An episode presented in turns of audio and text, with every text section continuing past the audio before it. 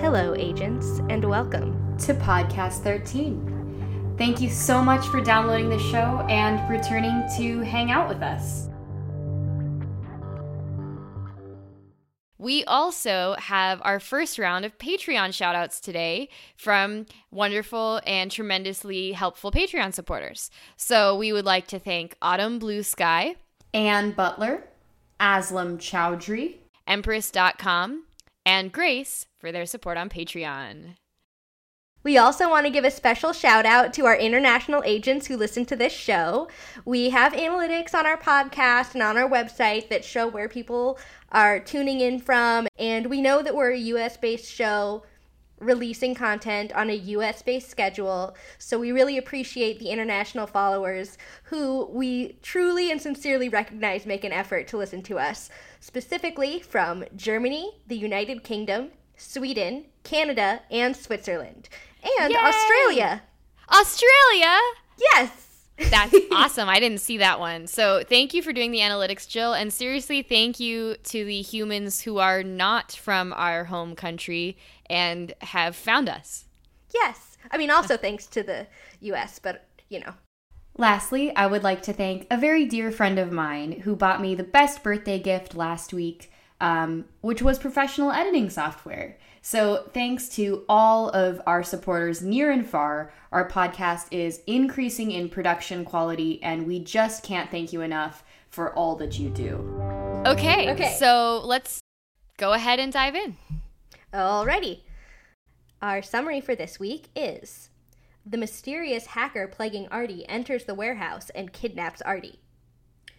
While Pete and Myka work with Mrs. Frederic to rescue him, Artie attempts to figure out if his kidnapper is friend or foe. So thanks so much for your wonderful and what's the word television industry style summary. for people who remember the TV guide, that's like exactly what it would have said. Yes. Except I don't think our agents realize that Jill is writing these, right? Yeah, oh, I'm writing these. I'm not taking them from a place because sometimes. Sorry, industry moment. Um, there's stuff called metadata now that like auto generates a lot of these summaries that you see, which is why sometimes on Netflix or on your TV guide, like clicky thing, they don't make sense. Uh, one of my favorite terrible ones I ever saw was for an episode of The Walking Dead, and I photographed it and imprinted it on my own memory because it was so unhelpful. It was hilarious. It was our gang goes to a familiar location and encounters a familiar foe. Oh no. but So- that's that's what the computer generated ones are cuz I love Criminal Minds and the Criminal Minds auto generated one used to be the BAU investigates a case. like And I was like, thanks every episode of Criminal Minds ever. Um, so yeah, Jill is writing these based on her industry smarts and her amazing brain. Aw. So we begin, and I can't recall if we have mentioned this before, but we do begin with a previously on, which is helpful because I will talk about this probably more later. This was actually the first episode of Warehouse 13 that I ever saw. And so this was a time when people were tuning in for the first time ever, or they were waiting on an entire week to watch. So having that little just reminder of previous setup was helpful, especially for a person who might have missed those little teasers about the hacker and and Artie's little subplot. So it reminds us that that's what was happening. And from an industry standpoint, this was really an era of TV where there were a lot more options starting to appear and a lot more options of serialized content. Thank you. Yeah. So after the previously on, we open with a really bizarre dream image of Artie and Mrs. Frederic. Yes, sort of. We pick up, we see something we sort of saw before, which is when Artie got zapped in Dickinson's office.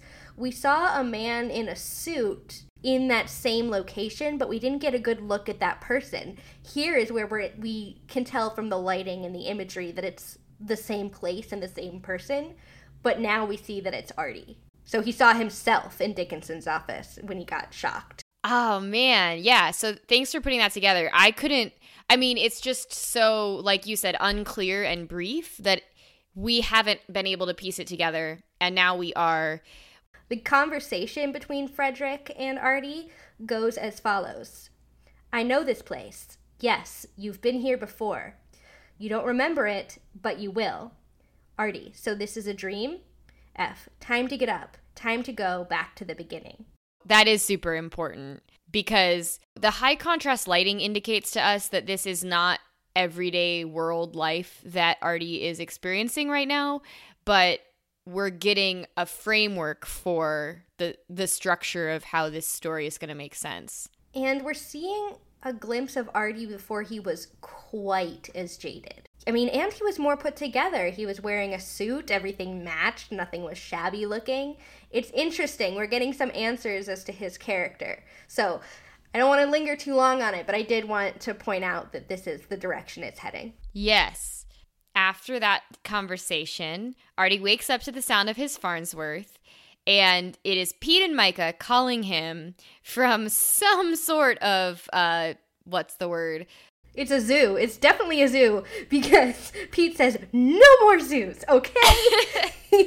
well, I was saying I guess it was some sort of mission. They had an artifact at a zoo, which I just I'm sure there is fan fiction of whatever that artifact was, but like what what on earth was interacting with the monkeys, the spitting monkeys? I want to know.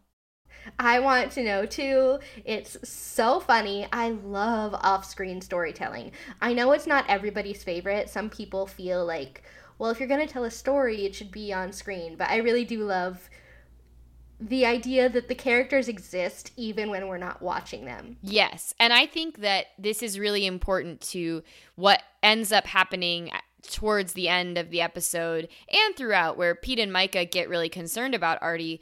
And remember, this is only episode four. So if you were watching in real time, you're like, these people have known each other for four weeks. You know, what big deal? But months. They've known each other for months, they say. They, yeah, they have made it clear to us that in their world, they go on all sorts of adventures, not just the ones we see on screen. And they've bonded and they care about each other. And it's clear from the chemistry between the actors that they're presenting that really well. I agree. But Artie is not having it. He is not amused. He's in a bad mood and he doesn't care about their complaints. Um, he says to Myka, by the way, you still have monkey phlegm in your hair. And she's just like, Ugh. She says, she says oh, no, it's not it's phlegm. phlegm. And then and then she like almost starts crying. I I yeah, I don't, don't want to know. know. they uh yeah, they are complaining. They're also worried that Artie doesn't look like he's slept well, and surely enough, you know, Artie's like scatterbrained, I'm fine, whatever, but he nods back into that dream world. Yeah, he he feels like he can't get up and Mrs. Fredericks like, "Yeah, you can." And then someone runs by really fast and we don't see who it is yet. Yet. Well, then he wakes up. You've got to stop me before I get excited because this is exciting. Okay. He wakes up with a handcuff being wrapped around his wrist to his own desk, and she appears. I wrote, My pink haired punk rock angel. She has orange hair with pink stripes. Yes. This is relevant to something I shall say later she has orange hair, uh, or I mean, she's red, redheaded with a little stripe of pink in it. It's so cute, and she shows up, and I forgot how quickly. So this episode is titled Claudia. How quickly we get Claudia, and how we have to figure out what is happening um, when we actually have her. So the buildup has all occurred in previous episodes, and now she's here, and now we're unraveling the backstory in the heat of the stressful moment of Artie being kidnapped. So she does some amazing villain monologuing. But not enough to tell us what her aim is. Yes. But enough to tell us what her relationship to him is. She, she tells us that she knows that his name is Artie. Mm-hmm. She knows him as a professor. Yes. Which is interesting because we've never seen anything remotely to indicate that Artie was a professor. Um, and she holds up a little doodad by Artie's computer, which she has cut off there's wires, and she says and it's it's an alarm system, and that's the point at which Artie gets a bit scared. And he has a realization when he slowly pulls down his glasses and recognizes this young woman, and he says, Claudia, Claudia Donovan. And when he says her name, Allison Scagliotti gives the best little expression. It's like a little evil glimmer. Um, and she is, in my opinion, perfectly cast for this sort of crazed villain who is also sympathetic and also complicated and and and like interesting and we're invested in her story i think the way that she as an actor is able to deliver this story is absolutely necessary for how well this character ends up fitting into the warehouse 13 world and her mere existence makes us question a lot of what we know about Warehouse 13, and they hint at that with visuals, because our color theory still tracks. As far as we know, purple has always equaled safety, and orange has always equaled danger. Now, an interesting thing happens because she shows up with this orange hair, and we immediately think, danger, danger, danger, because she's not only in the warehouse, which, make, which makes us think danger, but there's something about her presence before we even see like anything else that we know she's a threat of some kind. But when she shocks him, for the first time in the entire show, something doesn't glow orange, it glows purple. And it makes us think, oh, wait, are we the good guys? Do we know enough about Artie to be confident that she's in the wrong here? Or could he have done something to inspire this level of ire? And as we go through the episode, that's where her initial villain vibe does become sympathetic and complex. So I think before we move on too much, I want to go ahead and do my actors spotlight, light, light, light. So I have always thought her name was Scagliotti, but she says in an interview on the podcast Let's Talk About Me Baby, um, episode 21 of that podcast is an interview with her where she actually plays some music with the host and it's really cool um, and she says the g is silent the o is long scaliotti which is not how i would have ever guessed in 10 years or more of thinking she's the best i now know um, and so i mentioned that uh, be 10 years or more because i saw her on Warehouse 13. This was the first episode that got me hooked. But it got me hooked because I knew her as Mindy from Drake and Josh, which if you're a like you're a Nickelodeon kid from the 90s, uh, she played Josh's initial rival and eventual girlfriend who was brainy and sarcastic and interesting. And uh, I always thought she was so cool on that show. Apparently, she's only in about eight episodes of Drake and Josh, but she was like my favorite part, and I always loved her. Um, so that's where her best known early work began. Um, more recently, she played a main role in the science fiction crime drama Stitchers. Um, so people may be familiar with that. But she's also had a ton of small roles, including One Tree Hill, CSI. Uh, I think it's one of the later seasons of the Vampire Diaries.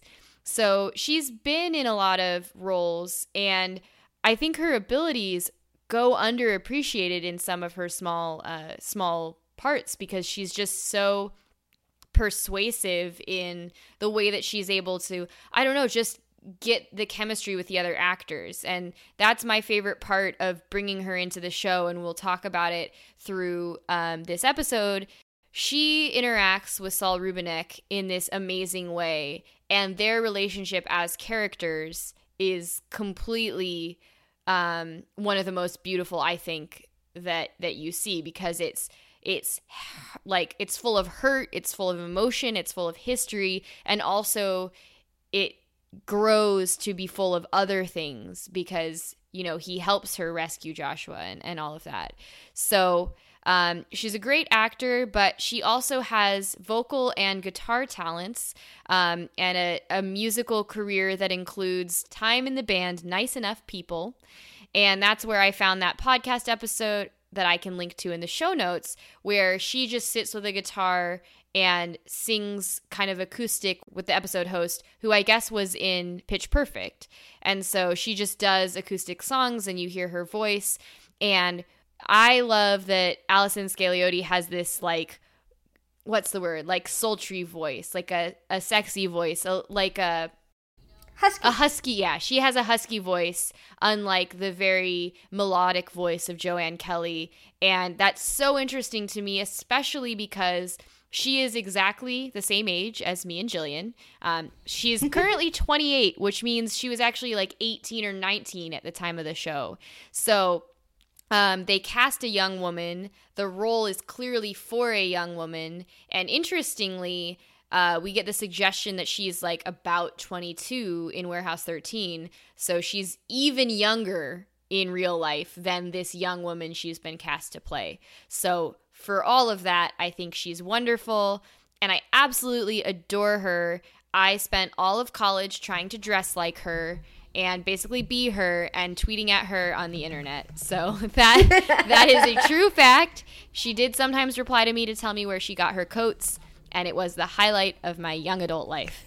I didn't know that. Yes, it's true. It's true. Uh, we have other, I, what's the word? Like queer icons in this show, but apparently Allison Scagliotti is mine. Just my Patron my saint. patron saint. Yes. Um, So, you may have noticed that during the actor spotlight intro segment, we had a little cameo from Eddie McClintock, Pete Lattimer himself.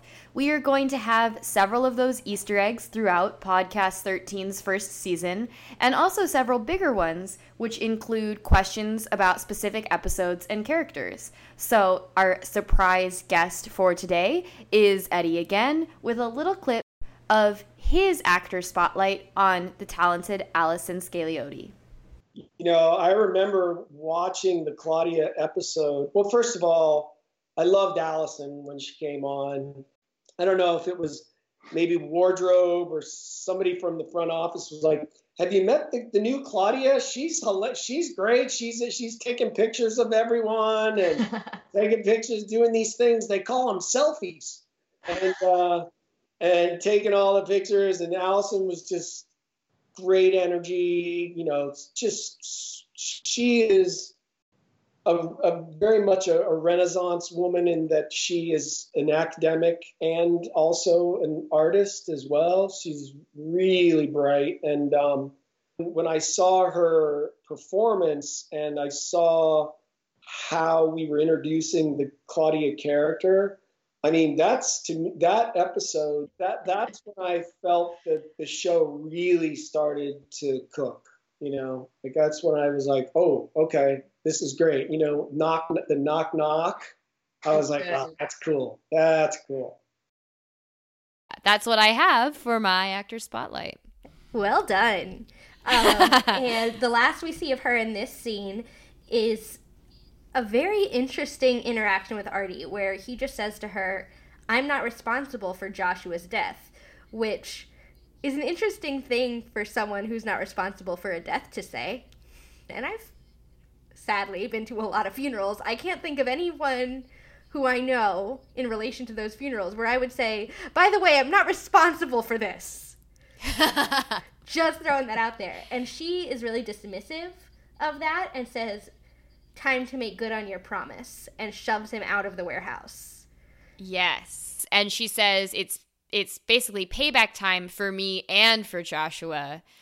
And then we cut to Pete and Myka pulling up to the warehouse in the car and arriving to a door that is ajar. And they immediately, immediately notice it and enter with guns drawn. Mm-hmm. Or Teslas or guns. I actually No, Pete they- has a real gun out, which Yeah. is alarming. Um, but they know that it's the middle of nowhere, South Dakota. If the door to the warehouse is open and Artie is not around, something definitely went wrong. Yeah. And they look around and are immediately able to tell from the way things are left that someone took Artie. And Pete says it. He goes, Someone took Artie? Like, not as a statement, but as a question in a very hurt voice. He's very sad about it.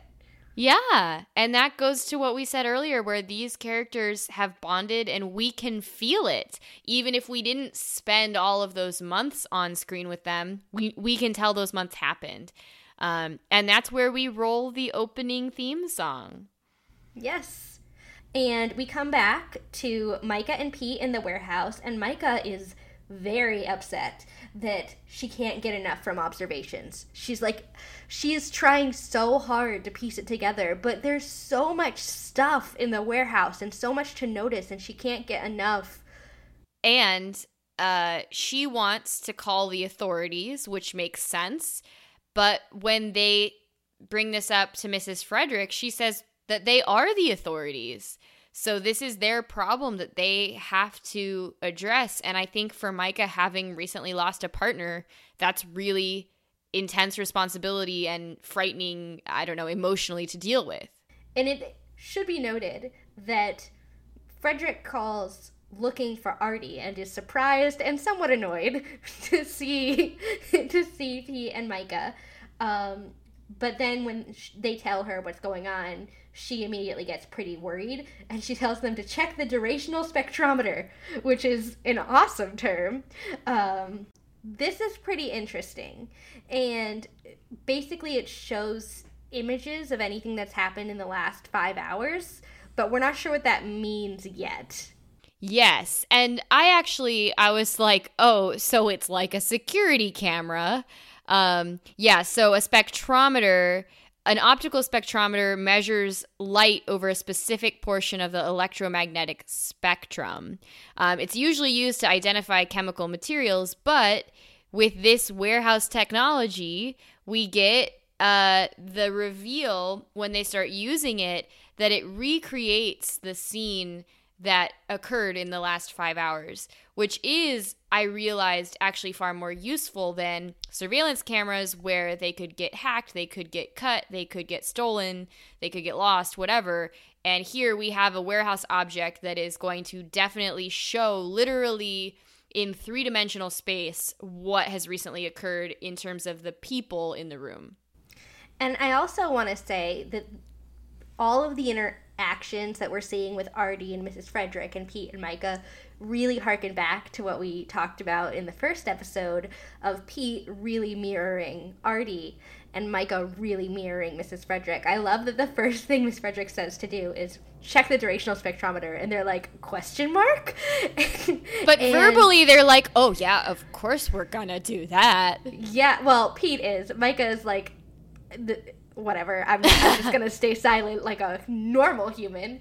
Um, which then I wouldn't go so far as to call it an eye roll from Mrs. Frederic, but definitely there's something that crosses her face that seems to say, oh, Artie, you need to explain things to people.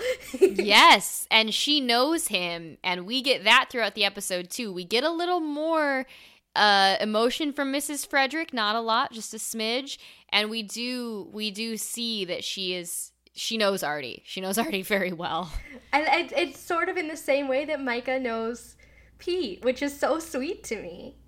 And then we're in suddenly a dusty old lab with Claudia and Artie.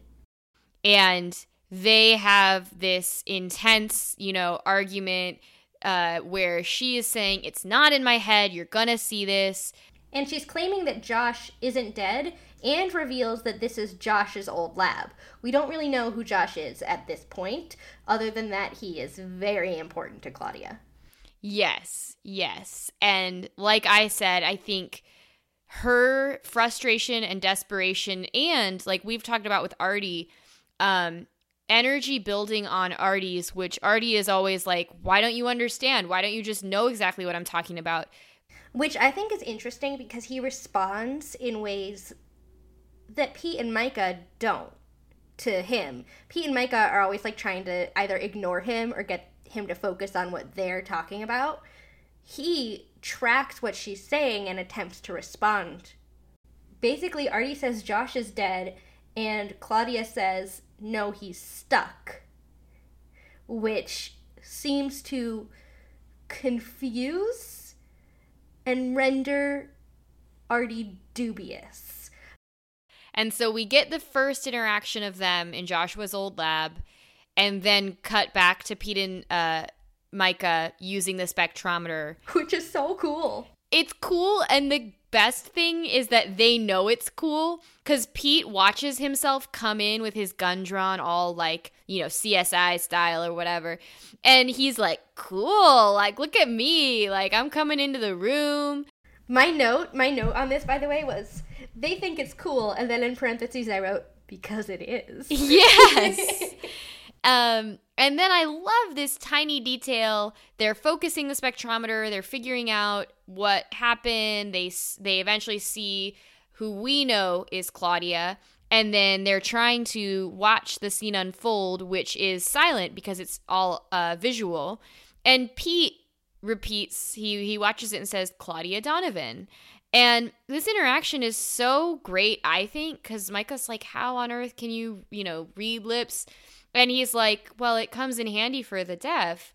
Um, and I think his response, which could and, you know, is funny, could be read as funny, is actually calling Myka out for, for being a, able-bodied and assuming able-bodiedness like well why would yeah. your sister need that and pete's like well obviously not everyone is hearing you know so it's really cool that we do get that detail about pete and his life we don't just get the information I have a sister, we get information about his sister mm-hmm. and about what his relationship with her is. Like not just oh she's deaf, but that they're close and he tries to figure out the world in the way that she experiences it. So they pull Claudia Donovan up on the computer. There is a very scary looking picture of her um, because she was institutionalized and she clearly looks unwell in the in the picture and they jump to the conclusion that she's dangerous myka jumps to that conclusion based on the fact that she is institutionalized which i have to say bothers me a lot. Oh, I wrote that's my next note. I wrote that this bothers me a lot, especially with the historical stigma, particularly of young women and mental illness. Um, in the Victorian era, young women were were institutionalized for things they should have never been even deemed unwell for. Yes, and also the conversation went exactly like this. Uh oh, she was institutionalized, and then Myka goes, "What if she's dangerous?" First of all, uh oh, she was institutionalized you can be institutionalized for a tremendous amount of things that have nothing to do with danger. Yes. And also, I hate that they say institutionalized, what if she's dangerous? It's dumb and unnecessary because she's obviously dangerous based on the fact that she kidnapped and electrocuted Artie. Like yes. it doesn't have yes. to do with her mental health and then it's a problematic stigma that needs to be undone because most people who deal with mental illness or mental health issues are much more likely to be the victims of crimes than the perpetrators. And that's something I really want people to know. Yes, I'm really glad that you said that because that's so important. And right, she is dangerous in our knowledge right now, but not anything to do with her mental health. And so they quickly gather some information to go and investigate her background we are with Claudia and Artie in the lab, and she has something set up. We don't really understand what it is, and it seems big. And she goes, It's strongest here, and we need that to bring Josh back. And Artie's really dismissive and thinks she's a bit delusional. And he also notices that Claudia seems a little sickly. She doesn't seem well. Not mentally unwell, considering the topic we just discussed. He's referring to her physically seeming ill. And then an interesting exchange takes place. He says Josh died because he got the rules wrong. And Claudia says it happened because he got sloppy and we both know why. Yes. And then we go to a place with Pete and Myka, and it is, I guess, the apartment complex, a low rent apartment complex where Claudia has lived for the past four years. And they talk to a woman who says Claudia was always nice. And we get some background information about her, which is that her parents died when she was very young. And she lived with her brother. And then when he died, she went off to live with a foster family. And that's where it, quote, all hit her. And she checked herself into a psychiatric care clinic six months ago. Yes. Which is also important to mention because while you can be involuntarily committed to an institution, un- I don't know enough to know whether it's most or the same amount or slightly less, but a, a large number of people choose to commit themselves voluntarily. People who have mental health issues aren't automatically lacking all sense and reason. They know enough to know that something is going on with them, just in the same way that someone who has a gallbladder issue knows what's going on with them. It's something that's happening internally inside of them that they need help fixing or addressing. And I was going to say that too. When we get this detail that she checked herself in, me as, you know, a person who really believes in destigmatizing mental health care just thinks, well, that shows great strength of character that she had a questioning of whatever her situation was, or she had a really negative experience and recognized that she needed full time care temporarily too, because the landlord tells us that she checked herself in and she checked herself out, which to me indicates a self aware, self monitoring person. And I also want to say that I think some of the stigma comes from the fact, and certainly I don't want to dismiss stigma around all mental health. There is still a large amount of stigma, unfortunately, around even just going to see a psychiatrist or psychologist or any kind of therapist regularly. There shouldn't be, but there is. But that is, I think, considered by a lot of people to be more air quotes normal than actually changing your primary place of residence temporarily. And it Right. shouldn't it shouldn't be scarier. It's just a different kind of treatment. It's like needing surgery versus needing to get medication refilled. Yes, exactly. It's all the same. I like to encourage people to look at it sort of like diabetes. You need insulin all the time for a certain type of diabetes. And you take care of that yourself on a regular basis. You don't need to go anywhere, but you know how to monitor yourself and take care of it. It doesn't mean anything about you. Sometimes you can go into some sort of shock or ketoacidosis, and sometimes you need a little bit more help. And then you're, you know, well enough to maintain on your own again. It doesn't mean that everything's fixed, but it also doesn't mean that anything is super duper wrong with you. It's all fine. Yes, we love you all, and we love therapy and also a psychiatrist or other sort of doctor if you need one. Um, so, there's one more thing I'd like to mention in this landlord scene because it's so tiny, but it sets us up um, in the most subtle way. And I'm going to shout out to Jack Kenny for doing this. Also, Z. Greenberg. Oh, and Druzy Gah! Wait, would now be a good time to do the Yes, spotlight? can we do I know it? Can we do it? Can we do it? Okay.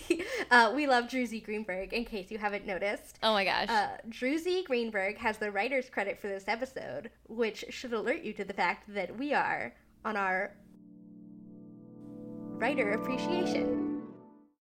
oh, I was gonna say in Queer Town. well, we That's- are. We are, but that's that was not. I, I read your mind wrong. No, you didn't. You just read it out of order. I'll get there. um, so Drew Z. Greenberg is an amazing writer producer who got his start. He was executive story editor on Smallville. He's not a writer's credit yet. He's close. Um, and then his first writing credit was on the TV series Queer as Folk. And he went on to work on Firefly, Buffy the Vampire Slayer, The OC, Dexter, which I think is interesting because it really shows him flexing his darker muscle. But he's still very heavily embedded in genre fic. He, he wrote genre fic. Genre genre, genre fiction, genre television is what I meant. Um, and he wrote for a TV series, Star Wars: The Clone Wars. And then he worked on Warehouse 13 all the way through 2013, which is great. It's nice to see a writer stay on that long. And then went to Arrow and is currently on Agents of S.H.I.E.L.D. The higher level you are, the bigger your producer credit. So you get like producer, co-producer, associate producer, co-executive producer, supervising producer, and all of those. So on um, Warehouse 13, he was an executive producer because honestly, coming from Buffy and Dexter and all these really critically acclaimed award-winning shows, he he'd earned it. he'd earned it. Um, so right now, it seems like he's working on the upcoming season of Agents of Shield. So go him. Yay! But now, bringing to the queer thing, he is quoted as saying that he's openly gay and he's proud to work homosexual characters into his projects. And he says he can't think of anything he's written that didn't have a queer character in it. Whether or not it made it into the final product is another story. But he is very much about prioritizing, yeah, queer representation.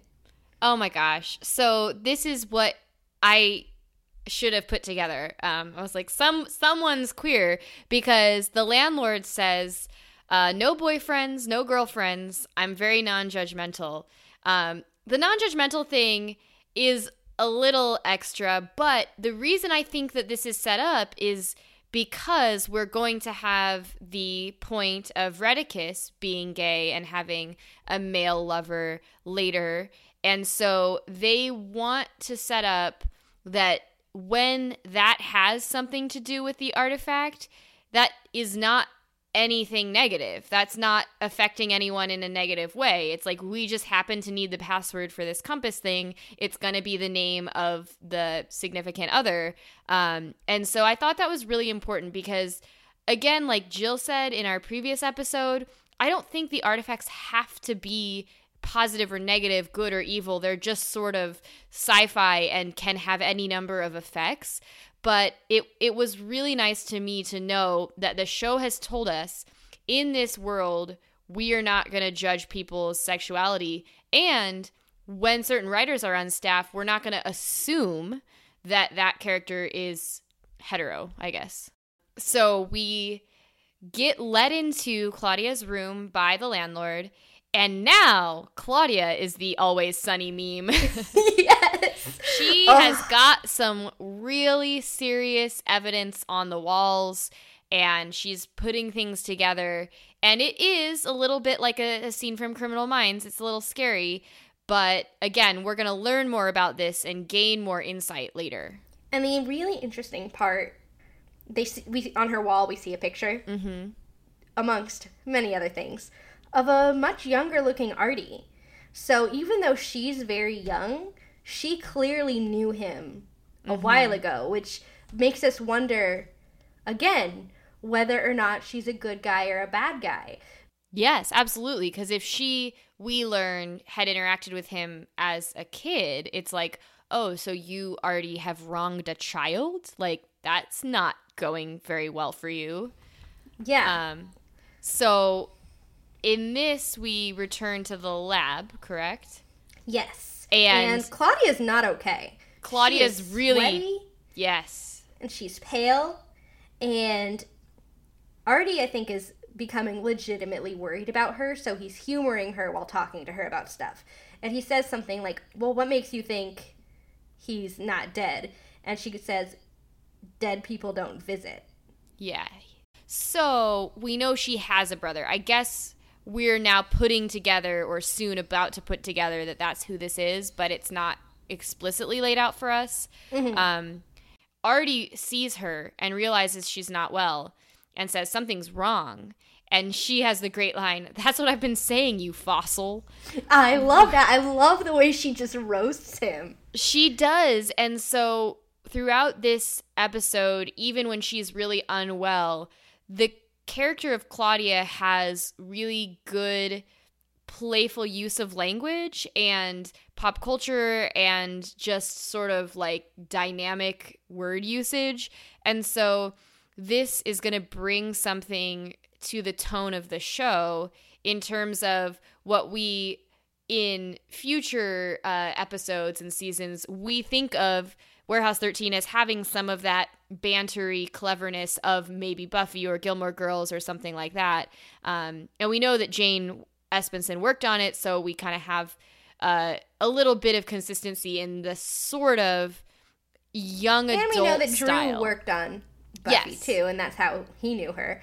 Um, and I think that Claudia really contributes to it, but also she's allowed to contribute to it. Not only is she young and irreverent, but she also not only has an axe to grind against Artie, but she also just doesn't owe him anything in general. Like Pete and Myka can make fun of him to a degree, but he's their boss. Even Yeah. if it's a very non-traditional workplace environment, they can't call him a fossil.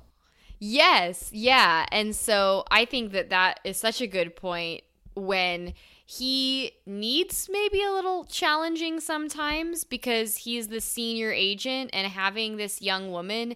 And again, we didn't mention this, but obviously she's the hacker, and he had been assuming that the hacker was male. Uh, he had, you know, probably an image of who the hacker would be. And not only is it a woman, but it is a young woman Which makes more sense. yeah, a woman who's clearly got something going on right now, but is very, um, very independent, independent and savvy. Yeah, Yeah, she's really interesting. And also, what she does to him, it also has a flip side because she does keep slipping and calling him professor, which I think sometimes is tongue in cheek and a little bit sarcastic, but other times I think it's just sweet in the same way that a lot of people can't bring themselves to call their friends' parents anything other than like Mr. or Mrs. last name, you know? And Artie has something else that's sweet. She's clearly not well, and she's clearly saying things that don't seem plausible, but he's not jumping to conclusions about her mental health either. She brings out a goodness in Artie, an openness. She gets him to try to understand people, and I'm not really quite sure how, but I know it's believable. yes, and I think that um, one of the things the setup with Mrs. Frederic does is allows us to understand that Artie he did have an experience in the past with Claudia, and he has to think about it harder and about his actions harder. And we also learn that Claudia's motives aren't entirely nefarious. Yes. And this is where I would like to begin um, fitting in some of our artifact expert uh, knowledge because during this interaction, it comes up really quickly, um, but it's going to develop more as Pete and Myka research. Claudia says Rheticus was right. Joshua was right too. And Artie says he was nuts. Um, and so this is interesting um, for the artifact of the week, but also Artie is using a word that we would probably find offensive. You don't want to describe a person with a mental health question or concern as nuts.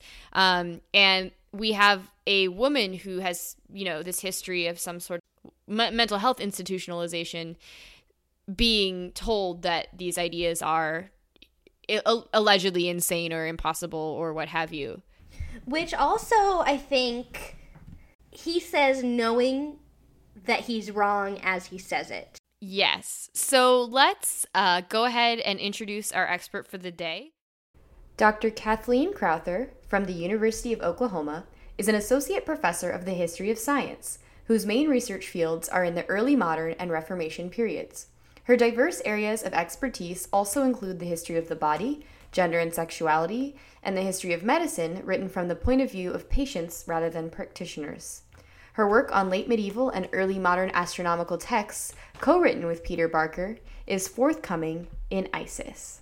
She is also a fan of Warehouse 13. Um, so she watched the episode and is very familiar with it and was able to talk to me about it. Uh, can you just in here when you say she's also a fan of Warehouse 13? Can you just play that clip of her being like, "I love this show." I'm so excited to be talking to you because uh, you're one of our very few guests who has seen the show before. Okay, wow. I love the show. So she was kind enough to talk to me about a little Rheticus 101. Um, so Redicus was uh, an astronomer and a mathematician, and also later in life a physician um, in 16th century Germany.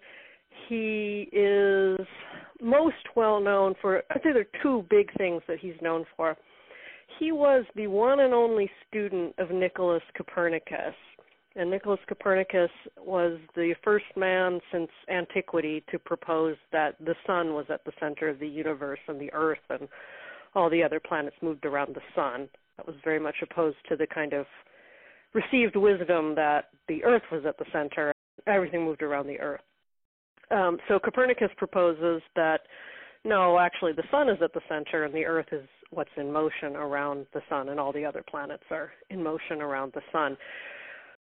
Rheticus hears about this and he goes to learn about this from Copernicus and he be, he's really the first convert and and I use that word kind of intentionally because because believing this at this point in time believing that the sun was at the center of the universe at that point in time would be a real leap of faith because the, the evidence that that was true just wasn't there. But Rheticus believes it and he gets super excited about it and he convinces he's the one who convinces Copernicus to actually publish this work. Um, so that's so he plays this kind of huge role in getting this book, which you know is lots of historians of science take as kind of like the beginning of the scientific revolution or of modern science or you know it's this huge foundational book that Rheticus really shepherds that into print. The other big thing that he's known for is he's a real pioneer in in trigonometry, um, uh, which um, you know actually when Rheticus was working, tri- trigonometry is a term coined a little bit after him, but he did. He's a real kind of pioneer in this. He produced trigonometric tables because once upon a time, you know, you had to calculate sine and cosine and stuff by hand. he published trigonometric tables that stayed in use until the 20th century.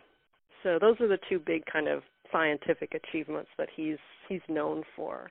that Um, and then I also was able to ask her about this allegation that Rheticus was nuts, and she gave a really thoughtful answer. I would say that he was not generally regarded um, as as insane, even in kind of 16th century terms. Some of his, at least one of his professors, sort of described his interest in kind of Copernicanism and, and in mathematics more broadly as a kind of like obsession. So there's a slight element of like pathology there, but that's that's very mild.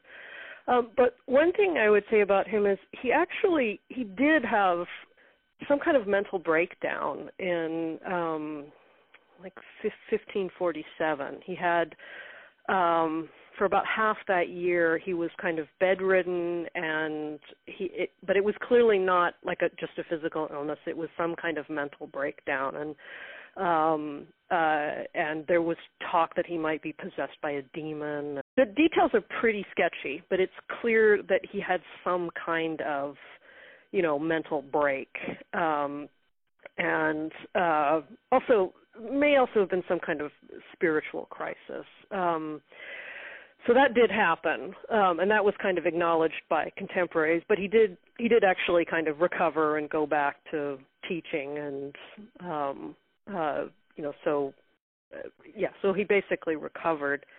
Um i think though that it's been very easy for hist- modern historians looking back at Rheticus to kind of posit certain kinds of mental illness um, or kind of psychological distress. Um, for, well, I'd say two things about him a, a really terrible thing happened to him when he was a child. When he was about 14, his father was executed. And while it wasn't that unusual for children in the 16th century to have parents die, right? The kind of mortality rates were higher and kid, most kids lost parents before they reached adulthood. But but that but having a father executed, his father was a physician and he was accused of swindling his patients and robbing them. Um, so that's a really also a really kind of shameful, stigmatizing crime. Uh, he was executed by being beheaded. So that was a really kind of like traumatic event in Rheticus's early life, and lots of historians have said, you know, he has a lifelong tendency to kind of look for father figures, and he finds that in Copernicus, for example. Um, the other thing, and I think you had another question about this, but he was pretty clearly what we would call gay. And it's hard not to see that as causing kind of tremendous sort of psychological distress because, you know, at the time that was regarded as terribly sinful. Um, I mean, sexual desire for someone of the same sex was in and of itself sinful. Um, homosexual acts were punishable, were illegal and immoral, so punishable actually by death. So, so homosexuality, sodomy is what the term was in the 16th century. That was was both a serious sin and a serious crime, and you know one just imagines that that just would create kind of a terrible sort of conflict um, to kind of you know live in that world and be essentially homosexual. That's not how he exactly would have described himself, but um, but he was someone who did have relationships with men, probably romantic relationships, um, and never married, which is pretty unusual um, for the time. So so it's easy kind of looking back to kind of read read into maybe some of his well sometimes in his letters he comes across as moody or um and he's he's sort of he has got a kind of restless energy to him so there's definitely a lot to unpack here but i want to start with the first traumatic event that dr crowther discussed because losing a parent is very relevant to this episode about Claudia and her loss. And so it's possible that there's actually a much deeper connection between this historical person of Rheticus and this young woman, uh, Claudia. Uh, similarly, she mentions that uh, Rheticus began studying under Copernicus at you know a young age in his 20s. So having a young character who's lost his father figure um, and then is looking for that in his mentors or instructors is going to become really relevant. It does seem to have a very Artie Claudia feel to it. It does, yeah. Because I mean, you think of Copernicus as this really learned old mm-hmm. guy, and then you have Rheticus under him, like learning from this man. But you gotta imagine that Copernicus was one of those arty type fast thinkers explain later yeah. kind of guys. So I thought that was sweet. And I just wonder, like, Rheticus isn't a name that before watching this show I could pull out of a hat. I don't no. think he's particularly well known by most people. And I think that the writers of the show do a really good job of digging into things that are thematically relevant. Mm-hmm. And this is, I think, the other thing that I love that's relevant is that Dr. Crowther said, Oh, well, I guess there is some evidence that he may have had a mental break, but that he recovered. And I think that that's so important that something may have occurred. There are people who, you know, recorded some information about him going through something, but he then got back into the world of science and published more papers. And I think like, that's. Can we give a time period of when he is alive, just for me? Oh yeah, for you, it's the mid 1500s. Yeah, I feel like there's a lot to be upset about that can cause even like situational, let alone clinical, yeah. depression and anxiety. Like, and, yeah, and, he had a mental break, but he came back, and I think that is something that we should seize on now. It's like since we're talking about a theme of mental health in this episode, all throughout time, people have been struggling and overcoming difficulties with mental health, and it has not stopped them from mm-hmm. going on and doing great things. Yes, absolutely. I think that's so important. And I'll, I'll try not to spoil too much, but we do see at by the end of the episode that Claudia was right, and we are going to see her again as a character. So the idea of you know trauma and recovery is huge for us. Yes. Moving on slightly, if that's all right. Yes, please. It's actually at the end of this little brief interaction where Claudia says, That's what I've been saying, you fossil. And immediately after she says that, Artie becomes affected and his view goes blurry. And before we get into what that means, I would like to point out that that indicates even more that Claudia's mental health is not the root of her behavior because Yes. mental health isn't contagious in that way. Right. Okay, so what happens after his view goes blurry is we go sort of back to that flashback space and the view sort of gets fleshed out a bit. And we're in the lab at an earlier time and place with Josh and Claudia meeting Artie. Artie's in a suit, he's younger, um, his eyebrows are extra bushy. And extra dark. I feel like they they oh, they gave him dyed. s- They dyed his hair and stuff. I think it definitely makes him look younger.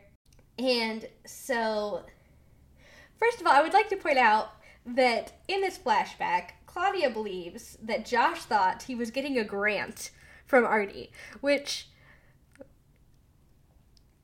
seems wrong. My first thought was of you. I was like, if someone pretended to give Miranda a grant and then lied, I would be so upset. Yeah, I guess there's more money in the sciences though. So Yeah. he could always just get another one as opposed to me who I only have like 4 to apply to. I was just like defending the honor of my academic friends. I was like, give them money if you promise them money. so we come back out of the flashback, I think, and Claudia Yes. says, Has that been happening a lot? You went back. She immediately gets very weak, and orangey light particles begin to like flow out of her towards a source upward, which is scary. Like that was legitimately scary and dramatic. Yeah, so my note about this, where Claudia begins to have this light flow from her, is that there's actually a lot of history of science stuff happening here. So, like, yeah, there's this Rheticus compass and this idea of teleportation, um, but she is now a vessel, um, like a spirit medium, which we've talked about in previous episodes th- that connects Joshua to the physical world when he had previously been lost. So it's very much a spiritualist thing and it's all mediated by her young, you know, female body, which is a huge theme in the history of Victorian spiritualism that women and young people, so especially young women, would be more susceptible to the emotions and or like past uh what's the word? And or spiritual beings.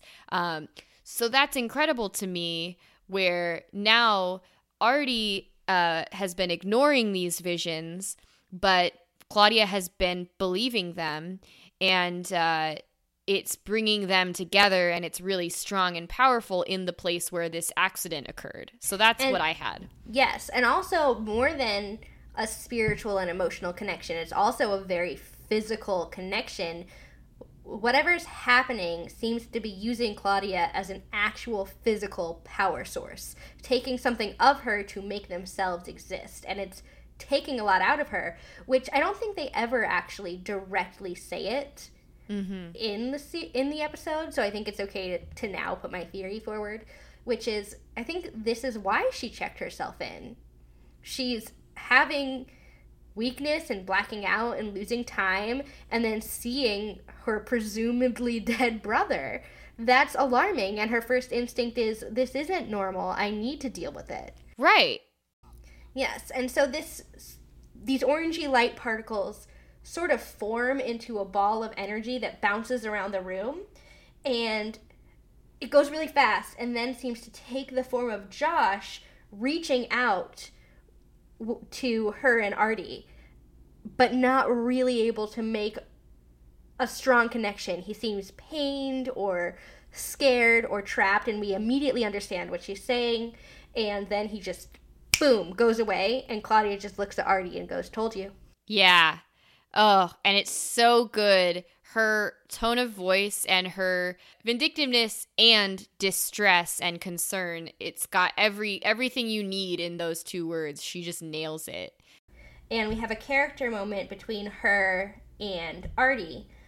Claudia tried to fully recreate Josh's experiments, whatever they were. And he seems like very distressed. Like he says, Why would you do that? And she goes, Why didn't you? As if their reactions to what is obvious are very different. And I think this is super important for us understanding Claudia's motivation. Why didn't you? Of course, if it was your family member, you would do anything to save them. Yeah. I think she stopped being scary. Yes. I think she this is the turning point of when she's become sympathetic. She's not trying to do anything but get Artie to help with his big old brain. Yes. Which doesn't seem like an unreasonable ask, even if we know how dangerous artifacts are. Well, it seems very reasonable for her in this moment. And that's the idea is that Artie is reiterating how dangerous the experiment is.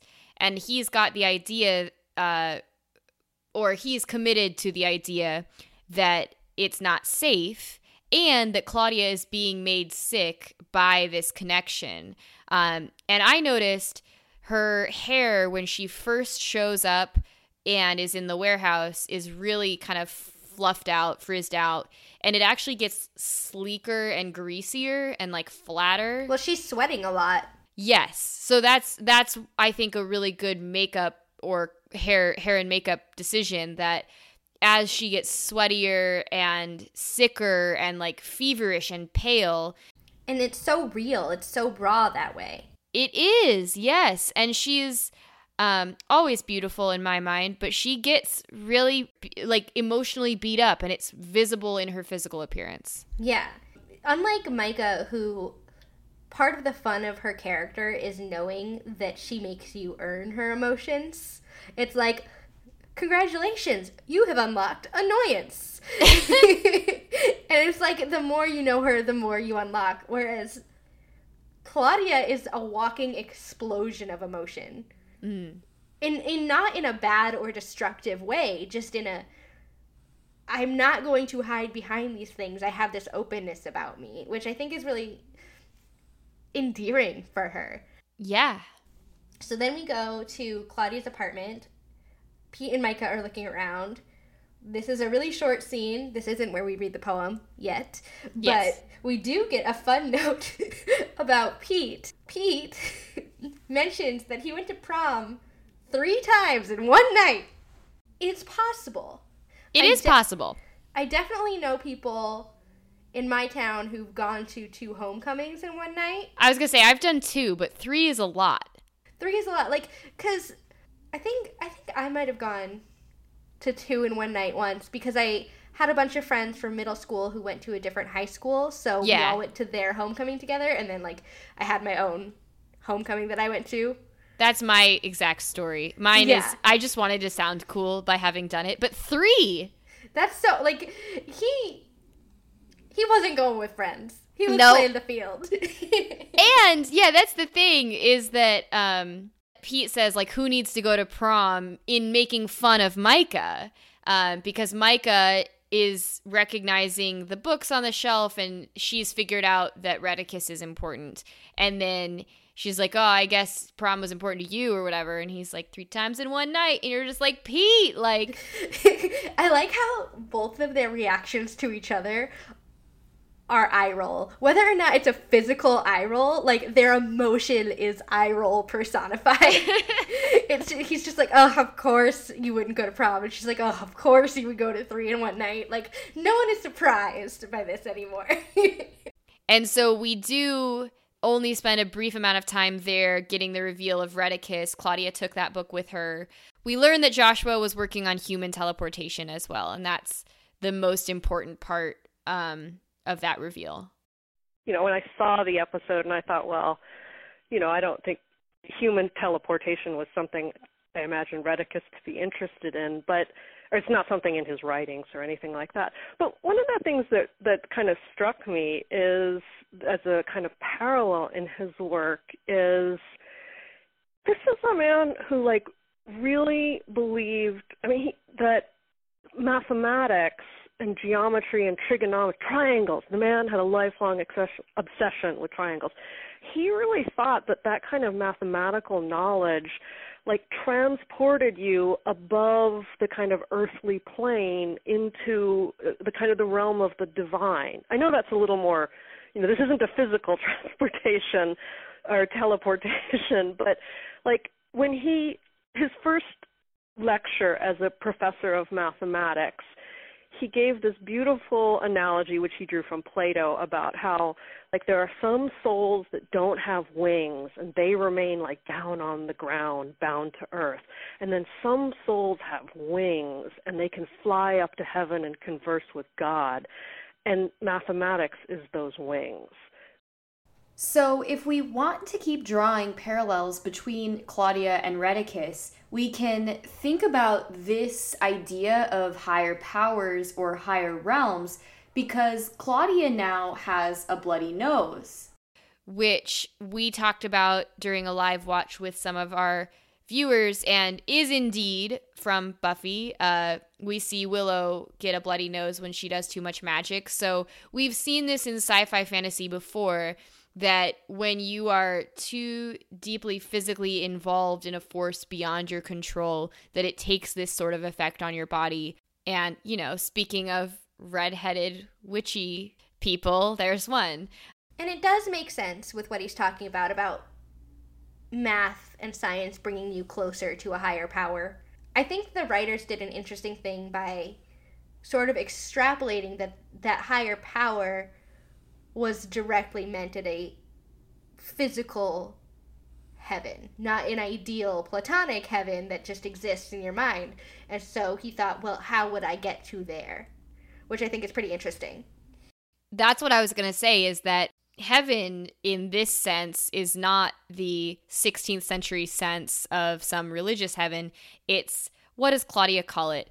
Um, something like an interdimensional vortex, which is really science fictional rather than religious. And Artie says also that he's worried about the experiment, of course, and he wonders why Claudia thinks that he would even bother to help because he thinks this is such a reckless idea. And she says, Oh, you'll help because you're guilty. You have all that guilt. And he goes, No, I don't. And she's like, Yeah, you do. Yes.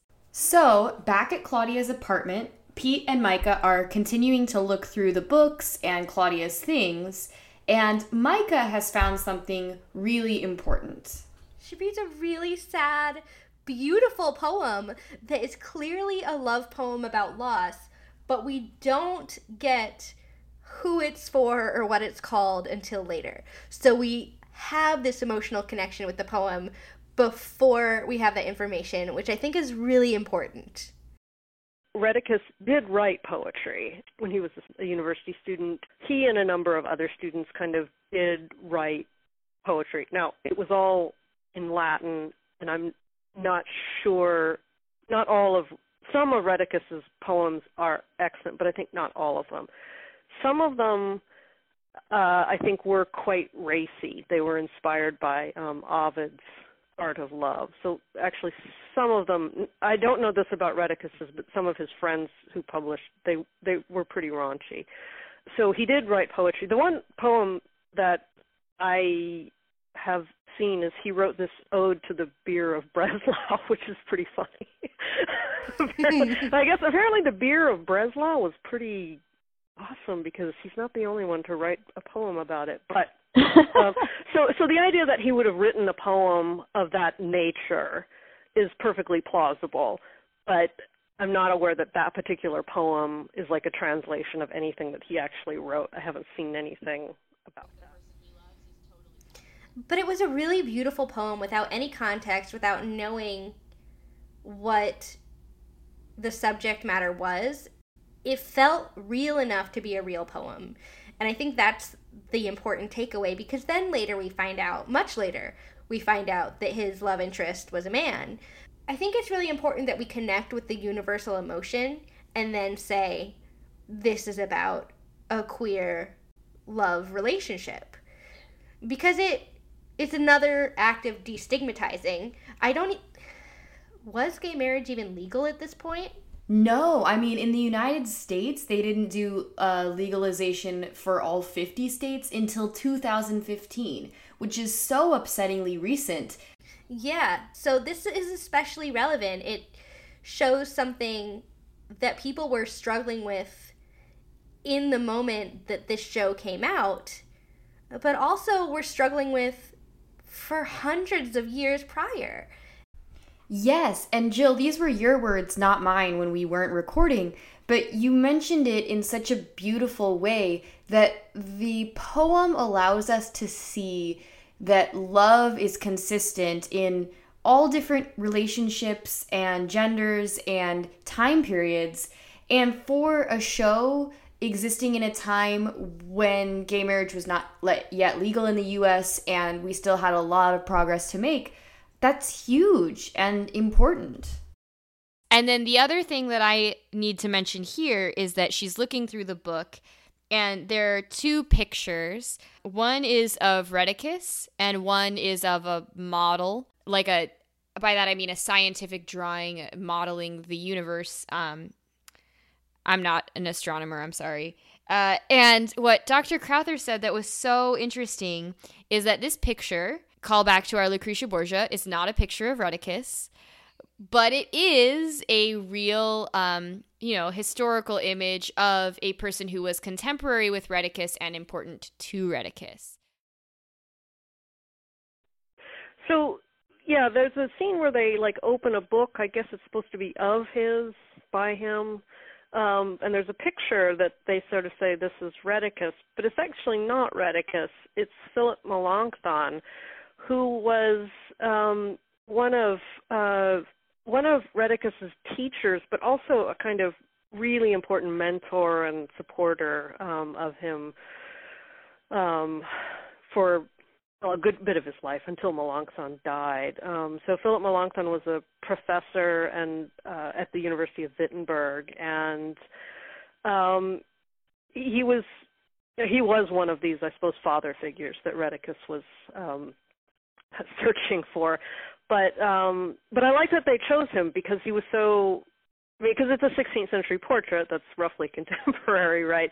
But uh, but it's somebody who was really important in Rheticus's life. I mean, Melanchthon wrote him letters of recommendation, you know, for uh, jobs and and and letters of introduction to like famous people and that's awesome. Yeah.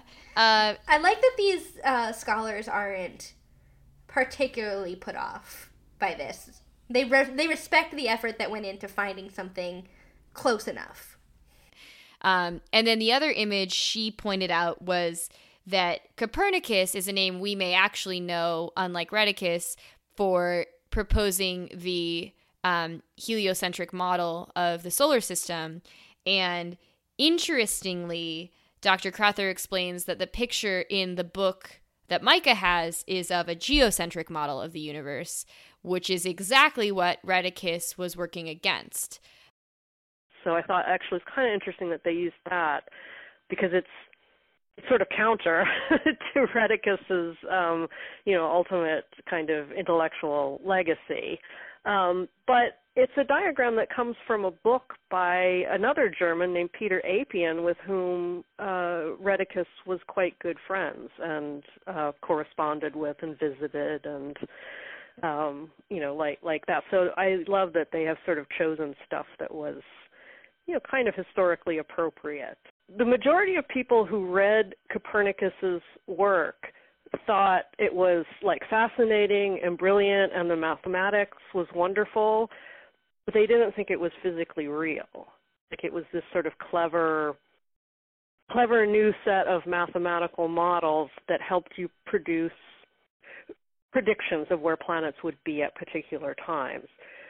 So what might be thematically relevant is that unlike some uh, scholars who were, you know, like burned at the stake or something, Rheticus wasn't put in a lot of trouble for having like unbelievable ideas. Yeah.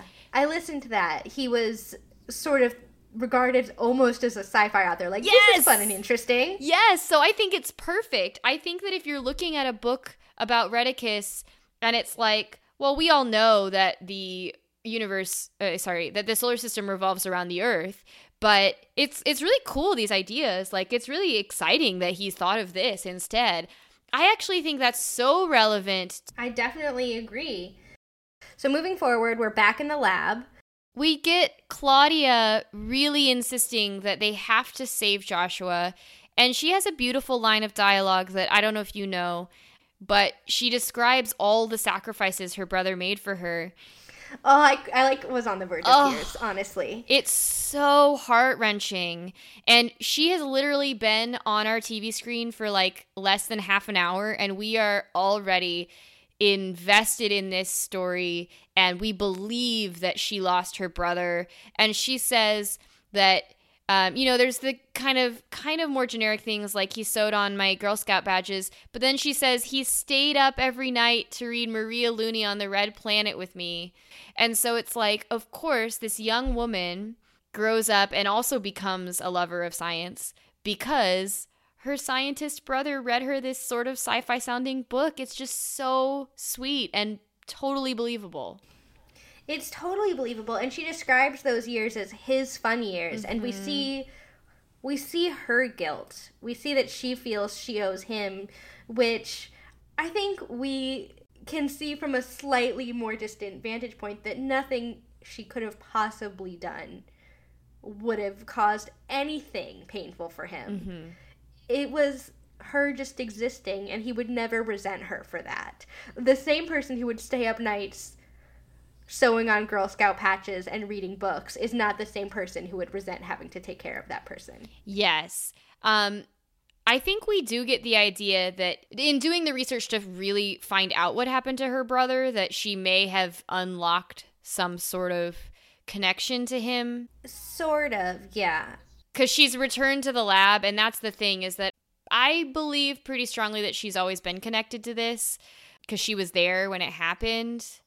But when she returns to the lab and she's doing the research she has joshua's journals uh, it, it starts to feel like obviously she didn't ever hurt him on purpose but she feels this guilt that her search for him has now possibly caused him something negative which even if it did wouldn't matter to him because he loves her so much Yes, and we also see, first of all, I wrote very emotional, scene stealer, good acting. Yes. Like, Saul, to be so one on one with Saul Rubinek, who brings so much to this show, and to match that intensity and energy without it just becoming loud, you know, like emotionally loud. She, going one on one in a scene with him, in an episode with him, the most of the episode is just those two together. It's really beautiful. Um, and I really enjoyed it. But she, on a practical note, some things happen. She says the compass disappeared with Josh, or Artie says it, someone says it, which makes Artie say that he wants to know what she used instead. And she goes, Oh, the minerals aren't enough, which also to me speaks of a connection to her past with Joshua. She he spent his quote fun years looking after her, but she spent her formative years learning from her super smart older sciencey brother. Yeah. And and so she remembered other elements of what his research was. And Artie just shuts her down and is like, "No." And she's like, "Well, if you knew this, then you owe him." Mm-hmm. And she's not wrong. Yeah. And he has to reckon with that. He's starting to feel that too. Yes. Yes. Um, so I think this is a good transition to uh Artie calls Pete and they've been really worried and working on on tracking him down. So they're trying to figure out where he is. Yes.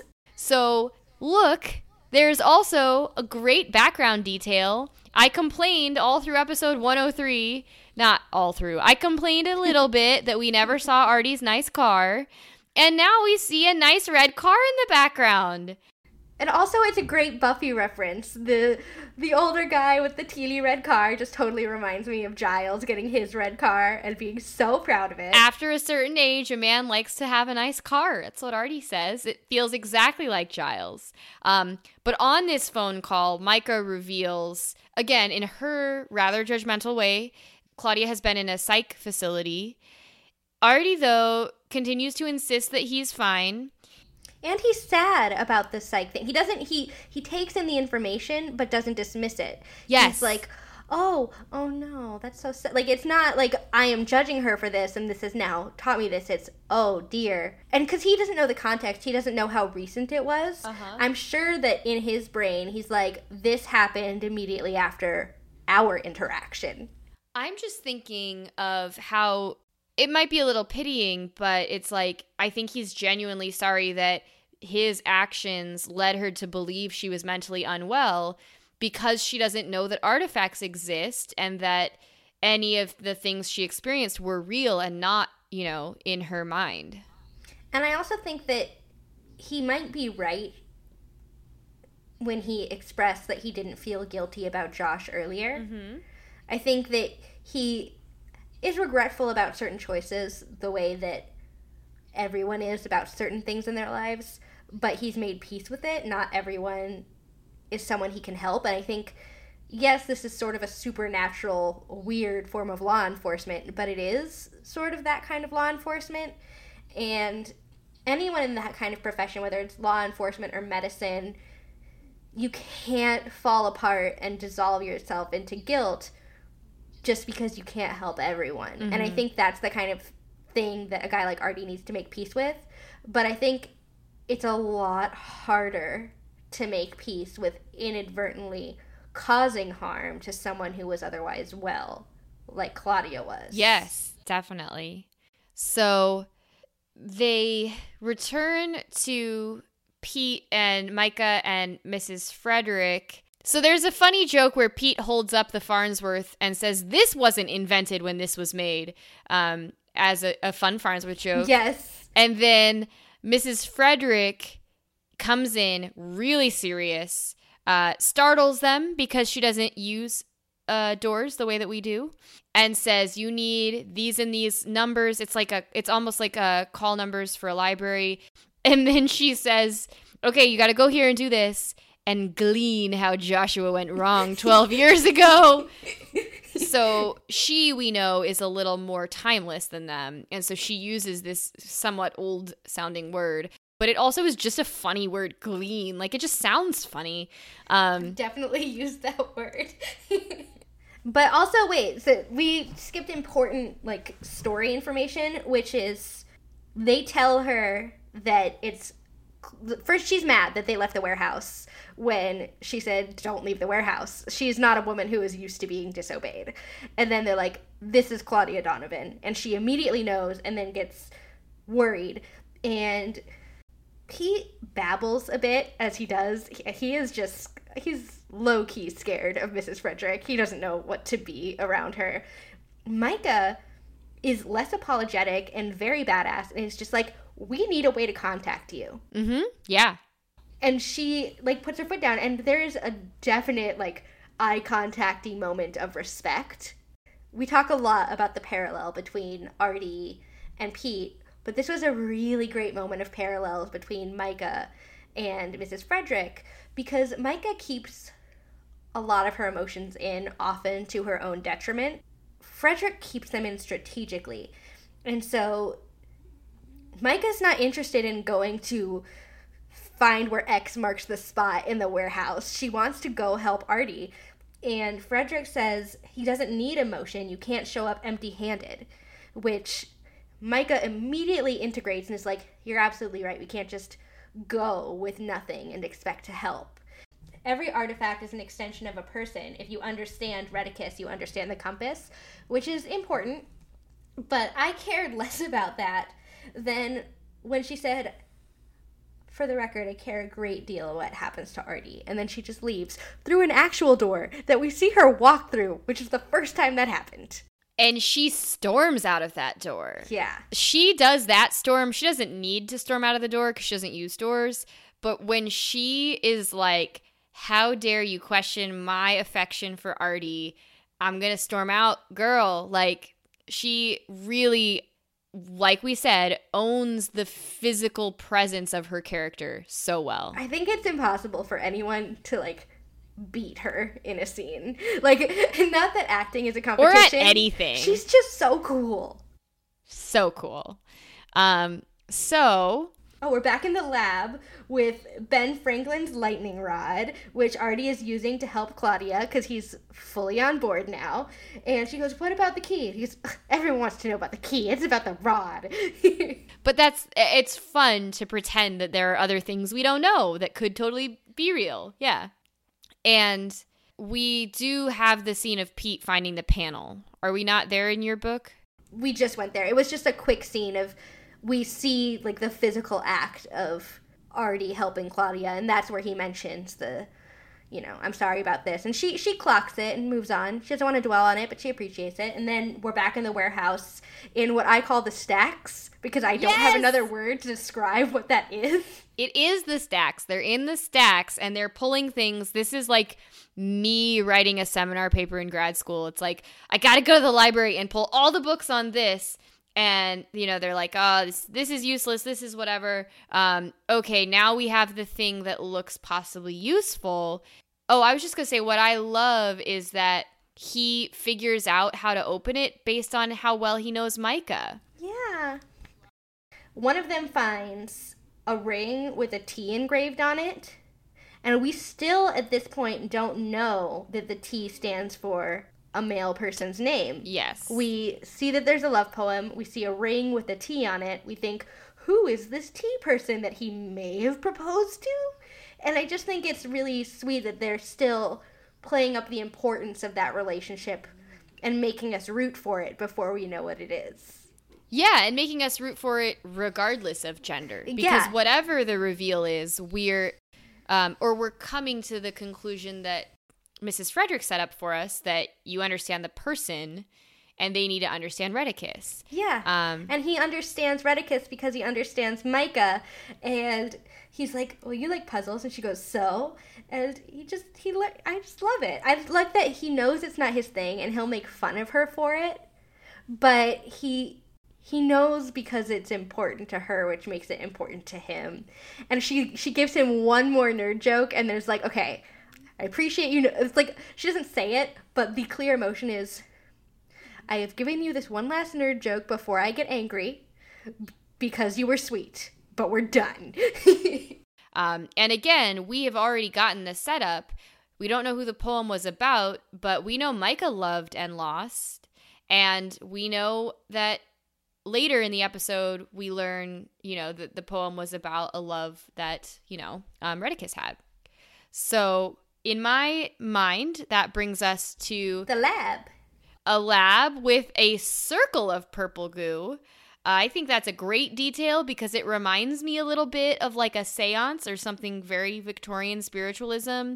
Um, and obviously, you know, wearing the purple gloves and having the purple out to eventually save Joshua, which is what they're trying to do right now. And this is where we get the fuller flashback of a very clear memory when Artie met Joshua. So we'd been having some interesting lighting to make it clear to us that this was happening in the past or or that there was a vision occurring, but now it's just like here is a memory clear as day of Artie posing as a grant um, writer or a professor who's going to recommend you for a grant. Um, when to us, we are not led to believe he was really a professor, but that this was a cover for being a warehouse agent and tracking down an artifact. But of course, Claudia doesn't really know that. No, of course not. And of course, 10 year old Claudia really didn't know that. 10 year old So Claudia was sad. adorable. Oh, she was. That was a cute actor. Um, she did good. So I only wrote that then Myka reads the Latin, and that's the nerd joke. Um, that they open up the secret compartment. Oh no, it's in Latin, and Myka's like, "Don't worry, I can I can read Latin." Which Which is exactly my relationship with Miranda. yes which as a person who reads latin um, that's one of the, the best reasons to do it is just because people people are like oh no what do we do now It just it's an especially and unexpectedly useful party trick. it's a useful party trick if you like science fiction fantasy because spells are often in Latin. Yeah. Um, And it's just like, oh, I know the words that they're saying, which is excellent. um, and then we go out on the shoop, shoop, shoop box. And then we come back from commercial and we're in the lab with um, the orangey particles flowing from an unconscious Claudia. And really sweetly, I noted that Artie cradles her head in his lap. he does. It's such a dad thing to do. I know, like he cares so much about her because I think I think he's the kind of person who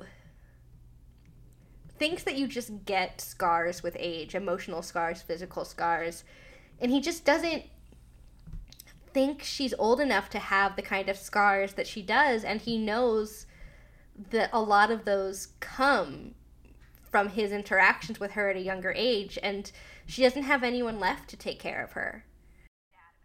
and it was so sweet. And the final comment I wanted to make about this Claudia passing out and all the attempts that she was making um, to get Joshua back herself is that she's holding like a black funnel like thing, which to me looks like a gramophone sort of device. And I found this really interesting because we have talked about Victorian science and spiritualism in Warehouse 13 before. And this is a really cool mashup of the history of science and technology because that 19th century device, which was just for recording sound, um, got imagined in all of these science fiction ways. Like, because Victorians were beginning to understand that sound was physical and like there were waves that would go out into the universe. So the question that some late 19th and early 20th century um, like science fiction writers asked was, well, if the sound can go out and a gramophone can project the sound out, can we suck it back in to like recreate the past? Um, so there's a famous story called Goethe and the phonograph, and it's really funny because it's like they reverse engineer a gramophone in order to basically pick up sound from a hundred years ago. Um, and so this to me seems like it's not an accident in a sci-fi show that Claudia trying to suck back up this past memory of her brother and his like interdimensional vortex space that she has grabbed this sort of steampunk gramophone thing. Cool. And I just wanted to point it out. I that's really smart and I never would have known any of that. That's definitely your academic expertise, but I'm so glad I know it now. Well, I'm so glad that Claudia just like is so into cool steampunk technology because maybe that's why I find well one of the many reasons why I find her so compelling. She's very cool. So Joshua appears right at the end. Uh, where Claudia is still passed out. So Josh is, I wouldn't say solid, but when we first see him, he's bouncing around like a little ball. and now he is more in one place and he's able to hold a conversation with Artie for a bit of time, even though it looks like it's causing him some distress. He says Claudia is tied to this now and it's killing her, and you're tied to it too. Uh, by it, he means like the process of the attempts to bring him back. And every time he comes back, it gets a little harder on Claudia. And he says if he comes back again, she'll die. And so Artie has to find a way to cut the tether to Josh's universe, whatever that is, before he gets pulled back again and winds up killing his sister. So it's getting really real and in the best older brotherly fashion, he is like I will sacrifice my existence because I don't want her to die and it's really sweet. But like she knows that she's sacrificing herself for him too, and it's so heartbreaking because you're just like, you don't want each other to die, you idiots. But that's the beauty of siblings. And I know, like, I have both an older brother and a younger sister. So I know this dynamic, which is like the younger sister does want to take care of her older brother. And the older brother does want to take care, like, even though one may be older or one may be like the brother may be seen as the guardian in a patriarchal society, it's like, no, you are looking out for each other because siblings, like, even if you dislike each other sometimes, your love is really deep. Um, in most cases, anyways. yeah, and it's especially sad because Artie's caught in the middle, and like Claudia and Joshua can't hear each other right now. So he knows what the struggle is, but they can't communicate with each other, which just makes it that's a really interesting and nuanced way to raise the stakes. Yes, and Artie is having to choose to save Claudia instead of Joshua in this potential moment of choice, which makes sense because Claudia is physically there in his, you know, earthly dimension, and that makes the most sense, but still super hard for Artie as well as them. Yeah, especially because he sees Joshua's current predicament as his fault. So Yeah. it's for his own sake, he would probably be more likely to save Joshua, but I think he realizes that's a bit selfish and he has to do what's best for the most savable person. Before we before they go to the lab, what I have next is that we're at Lena's B&B and Pete and Myka are having a discussion with Mrs. Frederic, who I love. And she seems very pleased with what they were able to deduce and that they were able to find something hidden on the compass. Uh, and she smiles, which is like just a little bit of a smile, but might as well be jumping up and down for Mrs. Frederic. Totally. and Pete seems like really thrilled that he has her approval, and he's a bit of a goober about it. And I just wrote, she's not interested in his high five. and then he walks out and says she's weird. his kind of refrain throughout the episode is just that Mrs. Frederic, I, I don't know, that she's just scary, Yeah. And but like not in a not in a scary sense. She's just really not like Pete at all. Yeah, I mean, because she's Uber Myka, just like Artie is Uber Pete. And so it makes sense to me, like, because it took him a little bit of time to understand Myka, you know? So this is maximum Myka, and he's like, mm, I like the one I got, thanks. uh, so then after that, they go to the lab, and Artie is very worried.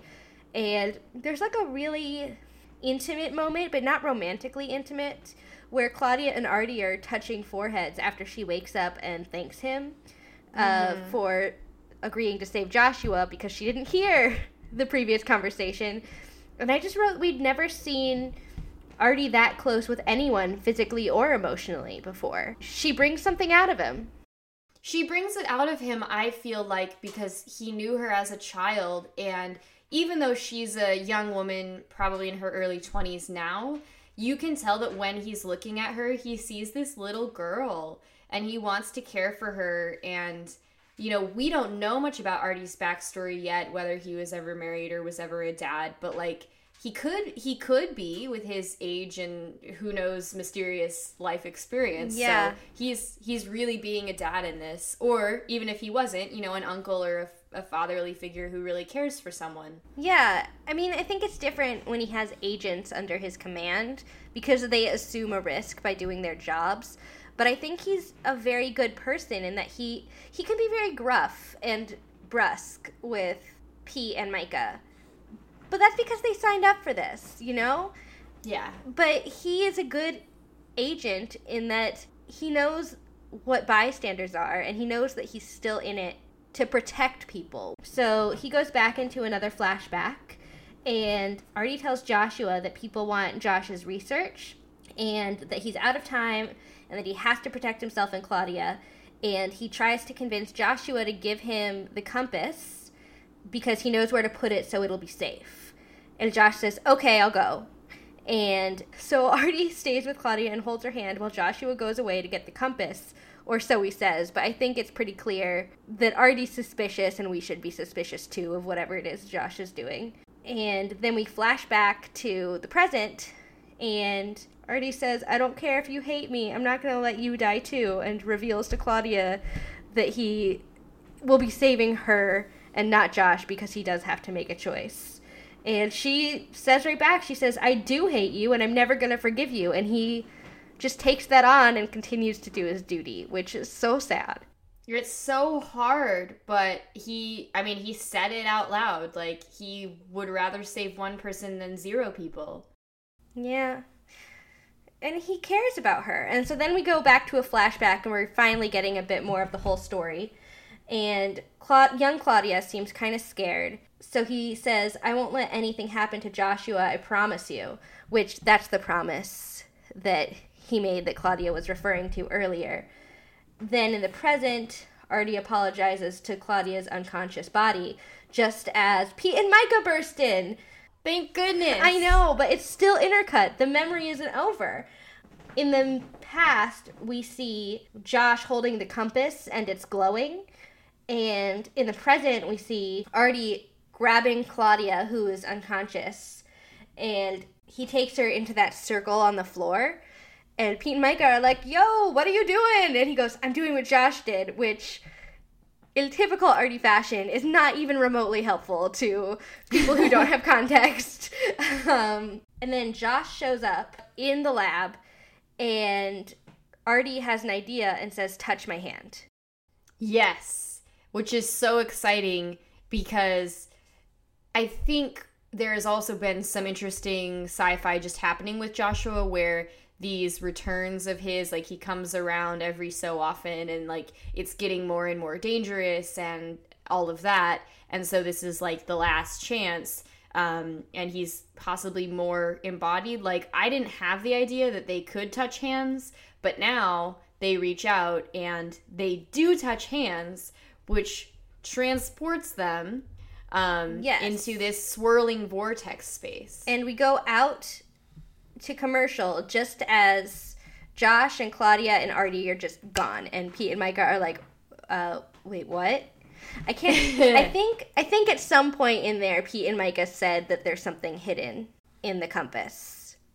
uh yes That's what made him change his mind from saving Claudia to having this other idea where he touches Josh's hand. Great. So uh, when we return from commercial, I love the way the inside of this interdimensional space looks. It's Yes. glowy and it's like they're in a little windy tornado. And I noticed right away that everybody looks really great. So I mentioned before that Claudia's hair was getting greasier, her skin was getting paler, she was clearly unwell, and now her hair looks really cute. Yeah. And it's dr- it's dry and it's done and um, obviously there's a filter effect um, so everybody's kind of orange and glowy but her her you know her skin is glowing um, and then joshua is glowing and they're all there and you know i'm here um, but what i love is that then after i'm here i'm here Yes. wait i'm here yes. And I like that that's immediately something she understands and can say and like define the location that they are. yeah oh yeah because she's been reading joshua's research forever and so she has some idea of what has happened um, Which two things first of all. One related one related to what you just said and the other related to the next thing that happens. My dog is squeaking a toy. Sorry listeners. Um, so related to what you just said, Josh is like what is he? Like a Thanks, Ham. Um so jo- what is Josh? Is he getting his PhD? His Yeah, he would be. It looks like he's getting a PhD, I would guess, in like theoretical physics. and she was a very young child. She was 10. Yeah, that's a very young child to be reading that kind of research and making sense of it because she lost him and then spent basically the rest of her life trying to find him. She's incredibly smart and I'm going to state for the record that I think she's smarter than Josh because that is insane. Yes, she is. I just agree with you a lot. That's all. Okay. I love that. Uh, so then the other thing it relates to going forward. The next thing that happens immediately, both Josh and Claudia get super mad at Artie in a really funny way. Josh basically says something like, "You were supposed to sacrifice me, or you were supposed to save Claudia," and then. Claudia says, "You were supposed to get Josh out, you d bag," and and Artie just brushes past it, which he's really good at doing. But doesn't he say something really funny like, He says, I can be both a D bag and insane. Thank you very much. Which is So great. good. And it's so good because normally we see him brushing past people because he's not caring about whatever their discomfort is. He, there's a job to do. But now he's brushing past himself being insulted because there's a job to do. And it's nice to know that that's just his personality when there's a job to do, no matter what. So Artie says, Where's the compass? Because remember, Pete and Myka's um, epiphany has allowed him to think he can save everybody. And so he takes the compass from Joshua and begins to look through it and then um, says, But Pete and Myka didn't mention a combination. So he knows, and Joshua and Claudia all know about secret panels being a thing Rheticus likes. But Artie is then a little bit less confident because he doesn't have the combination that he needs to complete this, you know, task. And if he was a little more patient, perhaps Myka could have given him the ring with the T on it, but instead he's left there guessing. And Claudia all of a sudden has ideas. She says, letters and numbers. How many? And then I just wrote, she's smart. it's not that she's gonna hack it or guess it. She actually knows about Rheticus's life. Yeah, which is so great. And she says, try Thomas, which is actually where we first get the payoff of this beautiful love story that isn't heteronormative. Yes, and I love this so much because Artie kind of looks up as like, what? And Claudia says he wrote this poem about the loss of reason, some person named Thomas. Um, and I love that too because it's not only not heteronormative, but it's not gender normative either. Uh, Thomas in Euro American culture is a man's name, um, but obviously, if this is a queer relationship, Claudia doesn't assume anything about it. Yeah. She just is like, there's some person named Thomas, um, you know, gender not important, sexuality not defined. It's just this was his lost love.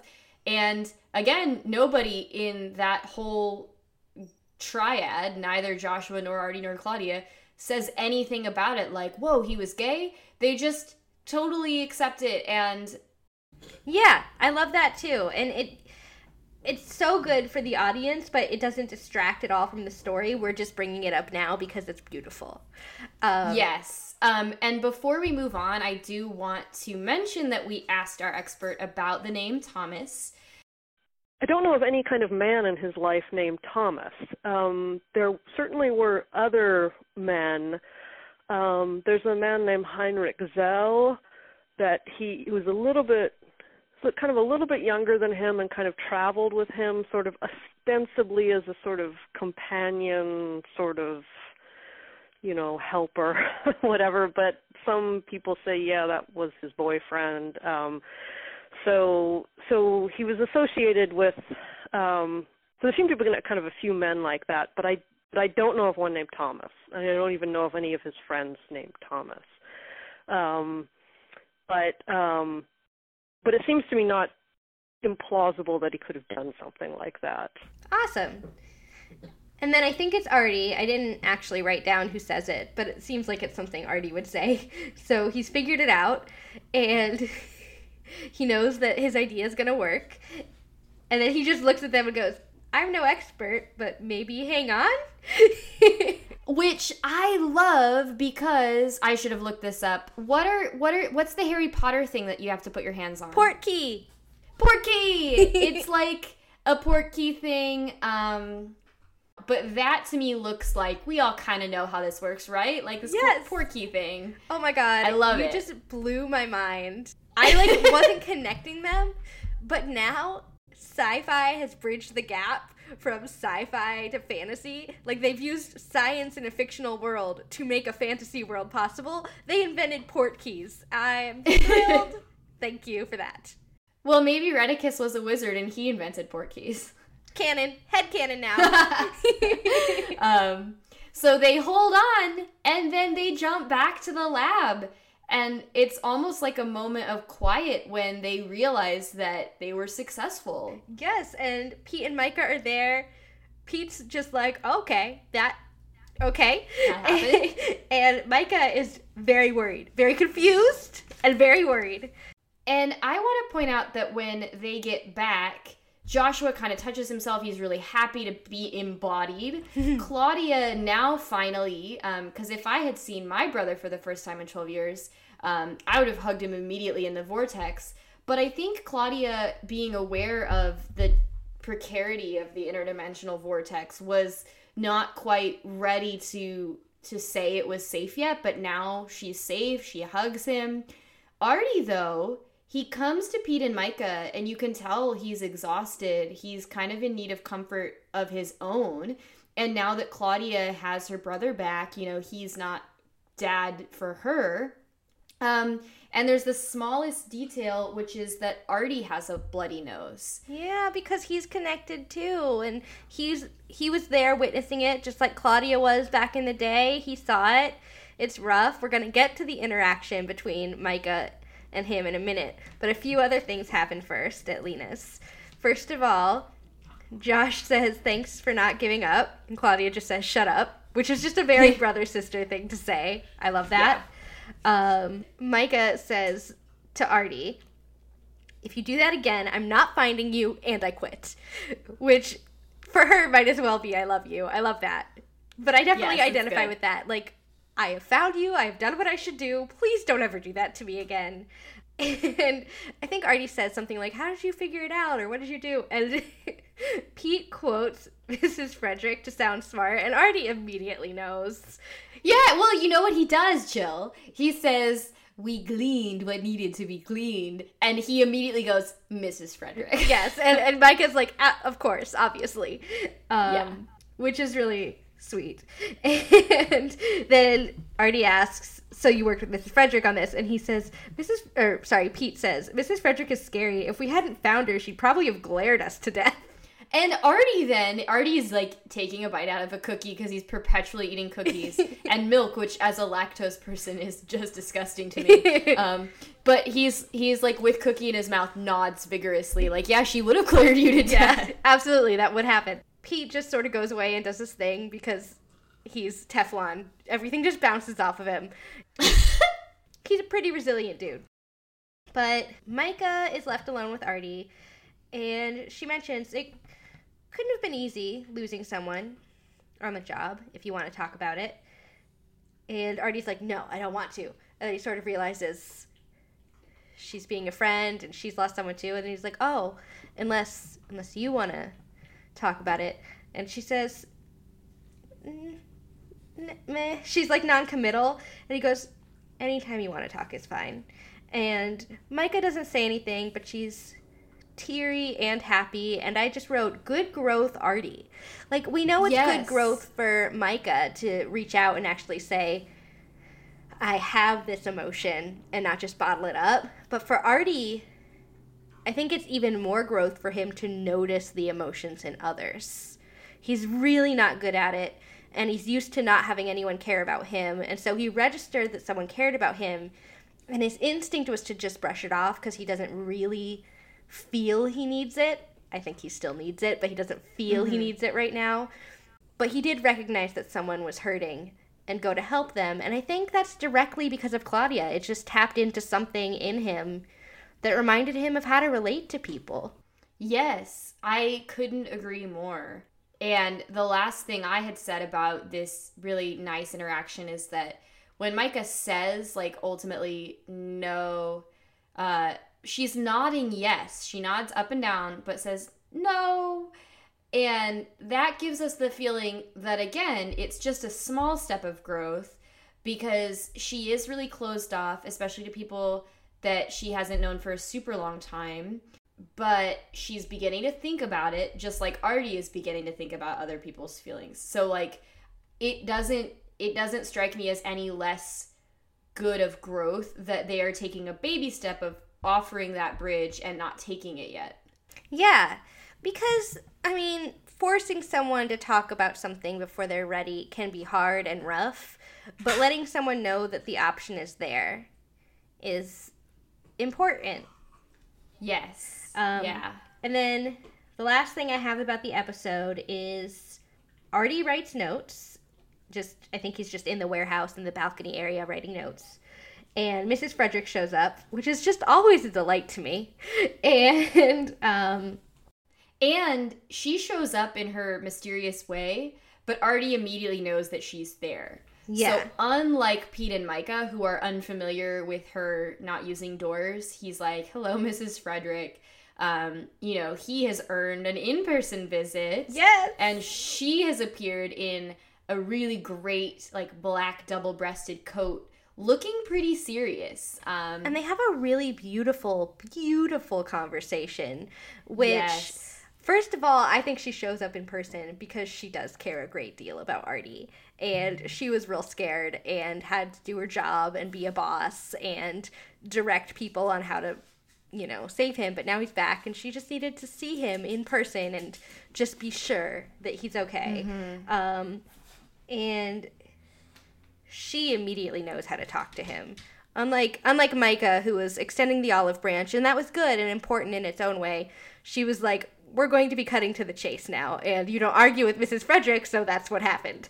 And she intimates that the reason Artie feels guilty is because he pushed Josh to teleport in the first place, which Artie admits to. And he goes, This is all my fault. Like, Claudia's life wouldn't have been so terrible if I hadn't done this. Everything is terrible. And Mrs. Frederic says, And I might have saved Gus, and I didn't. And we don't know who Gus is, but we do know it's someone who's incredibly important to her. Sorry, my dog came in from outside. Good boy. Um, we don't know who Gus is, but we do know that it's someone incredibly important to her in her past who she was unable to save.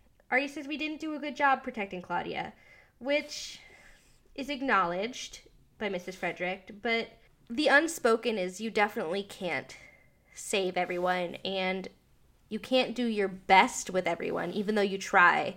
And that's what Mrs. Frederic says right after and I, I may have saved Gus, but you can't save everyone. And she very very calmly tacks on which is something to keep in mind about Lattimer and Bering. And this just hit me in the heart where I was like, whoa, Mrs. Frederic just pointed out that the lives of Pete and Myka are not guaranteed. And this TV show does not guarantee them. And in fact, says, like, this is a job where you lose people. Which we knew. Obviously. Yeah. We knew that like from Artie's past, but to remind us that these agents in her view aren't special is really scary. I would say aren't exceptional. Like, everybody is special. Yeah, I mean, I, not special to the job of the warehouse. They're TV shows start at a certain time because that's when that particular story starts. And for something like Harry Potter, for example, that story starts with him because he is essentially a savior character. So he by his nature is special, so he has more weight in the series than a normal main character would. These characters, Pete and Myka, don't have that same weight. They don't come into the story with a mission built into them of we are more important to the warehouse than anyone has ever been, you know? Yes, that's exactly what I was thinking. Is that these agents are just two of the most recent agents in the history of many agents. Yeah, and that's scary for us because we just met them and we care a great deal about them already, and we start to think they could just end up someone else's backstory. And this leads us to the end of the episode about Claudia as well, because uh, Mrs. Frederic adds Claudia has learned too much about the warehouse, and it seems vaguely threatening um, because Artie immediately gets defensive and says she wouldn't hurt us, as if to say, like, I see your fear, Mrs. Frederic. And Mrs. Frederic, you know, ends on the eerie line, you know what the options are, suggesting that there's a way for dealing with people who know too much. And maybe, um, you know, I'm thinking of Men in Black or any other spells or things. Like, you have ways of dealing with people who learn about the thing they're not supposed to know. And some of them are innocuous, and others in science fiction and fantasy are not innocuous. And that's really frightening. Yeah, and Artie seems very upset that he has to consider options. Like when she leaves, he's not like, yeah, I know. It's, oh gosh. Yeah, and if I recall correctly, the music gets really daunting and the angle kind of comes up to a higher angle looking down on Artie which gives us the film language of like dun dun dun without literally making that sound. so it's a very very scary way to end what was otherwise like such an emotionally positive episode. Yeah, and I mean, I think anytime you end a scene with Mrs. Frederic, especially a scene between Mrs. Frederic and Artie, it's gonna give a different kind of weight to the show for sure. Yes, yeah. So yeah, that's all I have. That's all I have too. So I think that's a great way to end the episode. See you next week, agents. Bye.